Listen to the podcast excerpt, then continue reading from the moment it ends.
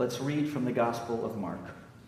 After John was put in prison, Jesus went into Galilee, proclaiming the good news of God. The time has come, he said. The kingdom of God is near. Repent and believe the good news. As Jesus walked beside the Sea of Galilee, he saw Simon and his brother Andrew casting a net into the lake, for they were fishermen. Come, follow me, Jesus said, and I will make you fishers of men. At once they left their nets and followed him. When he had gone a little farther, he saw James, son of Zebedee, and his brother John in a boat preparing their nets. Without delay, he called them, and they left their father Zebedee in the boat with the hired men and followed him. This is God's word for us today. Our first point for today is that Jesus brings the kingdom of God. We don't go and find this kingdom, Jesus brings it to us. Our local PBS television station, when I was growing up, used to do a week of fundraising every year. They had a whole week where they canceled all their other programming and they just did fundraising. And they had all kinds of different strategies. And I think every day they had what they called matching funds hour. They'd line up this big donor who would match every dollar that was given for that hour. And often they'd have kind of a threshold. You'd have to get above $5,000, and then the donor would match up to $10,000. So at the beginning of that hour, one of the announcers would come and they'd get right up to the camera and say, We're beginning our matching funds hour now. If you give in this hour, your gift will be automatically doubled. So let's, let's all do this together. If you've been thinking about calling, call right now. And as long as we get to $5,000, your gift will be doubled. And then they'd go on and on, and partway through the partway through the hour, that announcer would come back and say, "All right, we're 23 minutes in, and we have $3,500. Only $1,500 left to go. Call right now. If you've been thinking about calling, don't delay. Call right now." And then toward the end of the hour, he'd come on again and say, Hey, we're at $8,000. Our donor is going to match every single dollar. You're guaranteed if you put money in, it'll double. Call right now. Help us make this the best matching funds hour we've ever had. Now, at the time of Jesus, it seemed like God's people thought that the coming of God's kingdom was a matching funds deal. It seemed like they thought, yeah, God would come and he would finish things up. But in order for God to come, they had to store up a certain amount of spiritual treasure.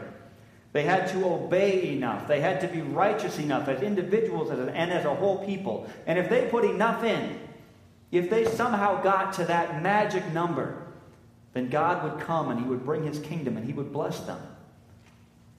But in the Gospel of Mark, that's not how God's kingdom comes. The kingdom of God is not a matching funds proposition, it's a gift. We don't earn this, we can't pay for it. Jesus comes and he brings God's kingdom out of his grace, not because we do enough. Jesus always comes to us first. One way we can see that in this text is that Jesus goes out and he invites people to be his disciples. The common way in those days was for students to go and seek out a teacher and ask if they could follow him. It was really unheard of, unusual for a teacher, for someone to go out and say, Hey, follow me. But Jesus doesn't wait for the disciples to come in. He goes out to where they are. He goes out to meet them where they live, and he invites them to follow him. And for us too, Jesus takes the first step. Before we go to God, God comes to us. God always takes the initiative. Our Christian faith is not a matching fund drive where we have to get enough stored up so that God will come. Our Christian faith is a gift that God gives to us out of His grace and His love. When Jesus announces that the kingdom of God is near, He's announcing the good news that God has come to us. And that brings us to our second point for today. This point is about where the kingdom is. And I think the kingdom is where God reigns. Now, God's kingdom, the kingdom of God, can be kind of a hard concept to nail down. With our country, it's fairly easy. You could draw on a map where the United States of America is. You could go to the border and you could step out and be out of the United States, step back in and be in the United States. And you could talk about the people who live here. You could talk about the government. There's all these obvious physical things that you can point at and say, that is the country of the United States of America. The kingdom of God isn't quite like that. It's harder for us to say, here's the boundary, here's the border, this is in, and this is out. The kingdom of God is a little bit hard to define, and people spend all kinds of energy trying to do it. But let me give it a shot this morning. I think the best definition of God's kingdom is the realm of God's effective reign. Let me say that again. The kingdom of God is the realm of God's effective reign. The kingdom of God is where God's will is done.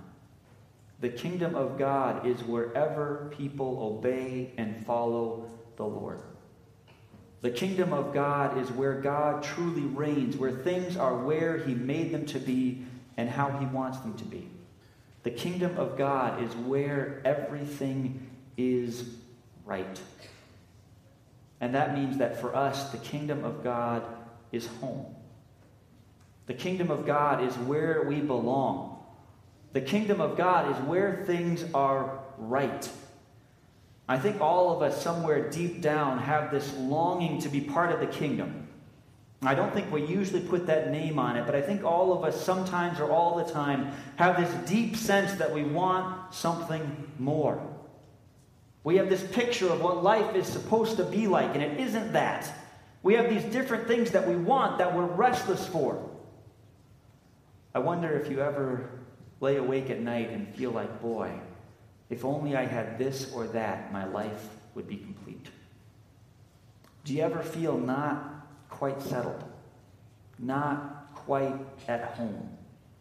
Like your life just isn't what you want it to be? There's a lot of things in this world that we want, but I think the real answer to the desires of our heart is in the kingdom of God. When Jesus comes and he brings us the kingdom, he brings us what we've always been looking for, what we've always been longing for so, so deeply, even if we didn't realize it.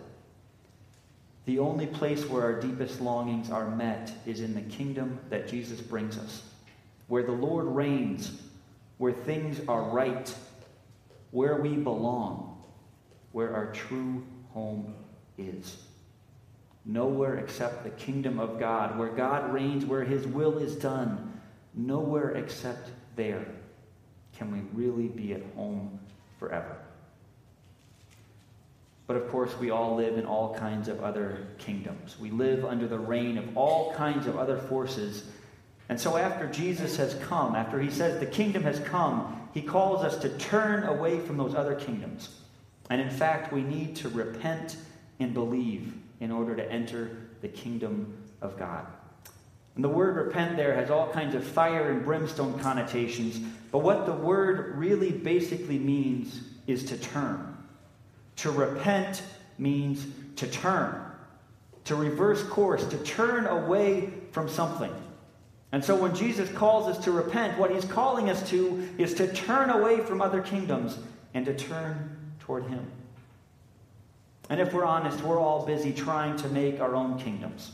We're all busy trying to be kings and queens. We're all busy trying to broaden the realm in our lives where we reign. All of us want more and more to have control over our lives, to have some part of our lives where our will is done. When I was in elementary school, my parents had a series of Volvo station wagons, and they were the ones with three rows of seats. So they had the front row, the middle row, and then a fold up back seat.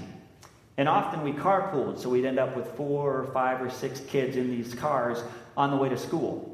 And we would all develop our own little kingdoms in those seats, man. There was a line on the seat, and heaven help you if you crossed that line.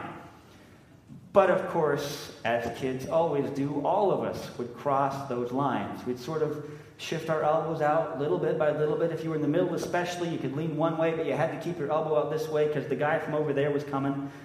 Or you'd pick a different line on the seat from last time. This morning the line was here, but you'd move it over three inches and you'd lay claim to that much fabric on the seat and all the airspace above it. And then sometimes we'd trade toys, and you'd always be trying to mess with someone else and get a better deal. You'd say, I'll give you two for one, but you'd forget to mention the two cars you were going to give them didn't have any wheels. I still remember the great fleecing of 89 when my buddy and I managed to convince the whole middle row to give us all of their race cars in exchange for a beat up school bus and a tow truck without any tires. It was great. But then our alliance broke up over the question of who got the blue car and who got the yellow car, and things got pretty nasty. The wars of childhood are brief, but they are intense. Now, honestly, all of that sounds kind of silly now. Us elementary schoolers fighting over whether our kingdom was going to be 15 inches or 18 inches. And regardless, the kingdom was only going to last 10 minutes before we got to school. It all sounds silly now. But in eternal perspective, we adults are still doing the same thing. We're so often self absorbed and self centered. We're so often grabbing after just a little bit more, just a little bit more. We keep trying to make our kingdoms just a little bit bigger. But all of this grabbing and grasping is as useless as drawing a new line on the back seat of the bench car in the Volvo. It just doesn't get us anywhere and if we're going to really live. If we're going to find what we really deeply desire, we're going to have to give up on that. We're going to have to turn away. We're going to have to repent of trying to live in our own kingdoms and seek the kingdom of God. And the good news of the kingdom is that we've already been given everything we need in Jesus. Everything we need is already ours in Jesus Christ. But the thing of it is that to really follow Jesus, to really enter the kingdom of God, we need to leave the world behind. To really follow Jesus, we need to leave everything else behind. The Gospel of Mark, over and over again in this book, the gospel is proclaimed. The good news is sent out in the midst of suffering and adversity. Our text for today began with that little phrase when John the Baptist was in prison, or after John the Baptist was put into prison. And if you know the story of John the Baptist, you know his imprisonment ended with his execution. And that's the trajectory that Jesus' ministry is headed on. He will suffer and he will die. And that's the trajectory that these disciples who were called, how their lives all went. They suffered and they died for the good news. The pattern of the gospel in this world is commitment and cost. It always costs us something. When Jesus calls the disciples in these verses, Mark tells us immediately, right away, without delay, they dropped their nets and they followed him. James and John even left their father behind in the boat and they went after Jesus. Now, it does seem like the disciples still had a relationship with their families later. Some of them went back to fishing. So it wasn't a total break, it wasn't a total bridge burning, but it was a bigger deal than I think we really understand. In ancient cultures, you got your identity and your value from the family. In the ancient culture, the worst thing you could do was not take care of your parents. And yet, Jesus comes to these guys who are working with their father and he says, Prioritize me over him. Jesus comes and he says, Turn your values upside down, leave everything else, and come after me. In the children's message this morning, I talked about some people in Africa who wanted a new place to live. They needed farmland. Their families were hungry and they didn't know where to go. And they ended up finding a place by us. And they were thrilled to be there. The benefits far outweighed the cost. But there are a lot of other stories of people there where it wasn't so clear that the benefit outweighed the cost. I could tell you any number of stories, but let me tell you about Luca. Luca was a guy who helped me out around the house a bit, and he was maybe maybe 20 or so, but people didn't really keep track of ages, so no one knew how old they were there. But as a kid, he started following Christians around, and this was in a very, very non Christian area. As a kid, he started following Christians around. He was kind of interested in these people who'd come from somewhere else to tell the good news of this Jesus person. And that was fine with his family. It was okay. He could hang out with them, he could go places, whatever. But as he started to get more serious, as he started to kind of show signs that maybe he was going to convert and follow Jesus, his family came and they had a little talk with him. And they said to him, Luca, you belong to us. You belong to us. You belong to our gods. You belong to our ancestors. You belong to our village. This is non negotiable. And if you choose to follow this Jesus that those people are talking about, that is rejecting us. You make that choice, you are out. You make that choice, you might not wake up the next morning. Don't do it. And so for years, Luca went back and forth. He hung out with the Christians, but he couldn't make that commitment.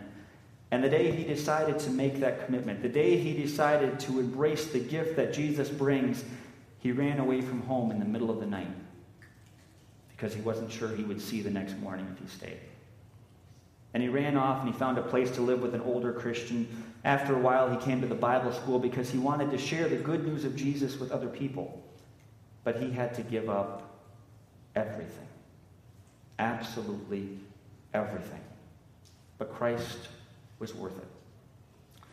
We may have to give up a little, or we may have to give up everything. But if we're going to follow Jesus, that means choosing to follow him and to put everything else behind us. Jesus doesn't come to us and say, a few of you really need to be radical, and the rest of you can kind of just be along for the ride. Jesus comes to us and he says, if you're going to follow me, you have to be all in. You're all in, or you're not. Now, let me ask you a question that haunts me all the time these days, and may it haunt you too, so I'm not the only one being haunted. But this question Are we really willing to do anything that would jeopardize our own happiness? Are we really willing to make any kind of sacrifice that could possibly interfere with our own comfort, with our own convenience? Are we really willing to pay any price that would disturb our lives to follow Jesus? In Africa, when I listened to Luca and other converts, and they would tell me these stories, I would always think, wow, I am a wimp. I, I, I'm not sure I could do that. I'm not sure I could make that choice. And you know, God doesn't call all of us to pay the same price. He doesn't put all of us in the same situation. But He does equip us to whatever He calls us to. Maybe God will someday call you to give up just about everything and move halfway around the world.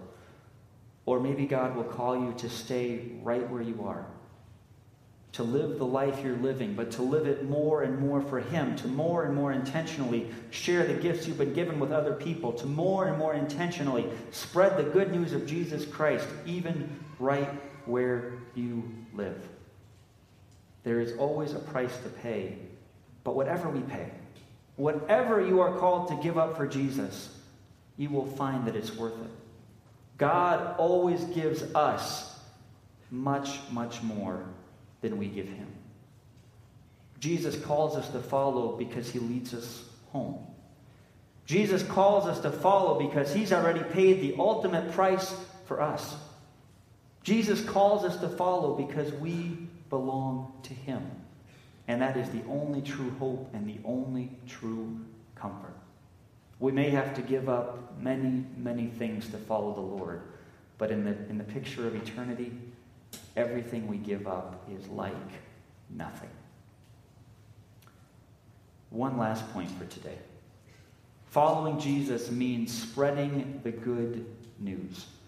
If we follow Jesus, we're called to be fishers of men. If we're given this great gift, the natural thing to do is to run around and tell other people about it. We talked about that a little bit in the children's message, right? That man who found a farm where he could come and feed his family. He didn't just come there by himself. He ran off and he told his brother and he told his cousin and he told his dad and he told his uncle and he told everyone he knew where they could find a place to belong. And they all came together. If we find a place where we have everything that we need and it's a gift, it's given to us for free, it just makes sense that we would want to tell other people about it, right? It just makes sense that if we believe the good news about Jesus, that we would want to share it with other people. Now, as I say that, I know that even though that just makes sense, it's often really, really hard for us. And I include myself in the number of people who really wonder how do we tell the good news in this time and this place in a way that makes sense, in a way that's attractive? We don't want to be a stink for other people. We don't want to be the one who everyone sees coming and rolls their eyes and just walks away because we, they don't want to hear that same old song again. This is a hard place to share the good news. To be honest with you, when I was in Africa, it was a lot easier to share the gospel because people knew they needed something. And often our neighbors here, the people we run into at work, often their lives are good enough that they don't think they need anything. They think they're good enough on their own. They're happy with their own kingdom that they've constructed, and they don't need any more good news. Thanks. They're covered. This is a hard thing for us to do, but it's something that we're called to do. And let me suggest a couple steps to help us on this journey of becoming fishers of men. First, I invite you to ask yourself and to go to God in prayer and to ask Him to show you what do you really value? What really matters to you? And then, if it's necessary, and my guess would be for all of us, it will be necessary, then ask God to transform your values. If what you really value is being comfortable, if what you really value is the next bigger house or the vacation home or the new car, or if what you value is anything beside the kingdom of God, then ask God to transform you. Ask God to awaken or reawaken in you this truth, this deep, deep reality that the kingdom of God is the only place that we can really belong, that the kingdom of God is worth giving everything else up for. Jesus didn't come to those men and tell them, tell them hey, go out and make disciples, go out and be fishers of men. That's not what Jesus said. What Jesus said is, come, come. Come, follow me, and I will make you fishers of men. So we can begin with that prayer that the Lord would work in us to enable us to follow him and to share the good news. And second, let's come back to our first point from today. Jesus brings us the kingdom of God. The story that I told earlier was a little bit misleading because it had someone running around looking for a place to live, and finally they found the right place. And that's not how God works. God doesn't wait for us to show up at his doorstep and ask. God comes to us even when we couldn't go to him. And he doesn't make us buy or earn or pay our way into the kingdom. It's all a gift. And what's more, Jesus doesn't ask us to pay any price he hasn't already paid. When Jesus came to James and John and he told them to leave their father behind and follow him, he was only calling them to do what he had already done. From all eternity, Jesus existed in perfect unity, perfect joy, and perfect love with God the Father. There was nothing more he could have asked for. And yet he put that comfort, he put all of that aside to come and to be with us. Jesus came and he became one of us with all our struggles, except for sinfulness. But he came and he lived a life among us to bring us to be with him. So free, so infinite was Jesus' grace that he came to us. Jesus left everything behind to follow us. Let's leave everything behind to follow him. This morning, repent Believe the good news. Follow the Lord who reigns over all things.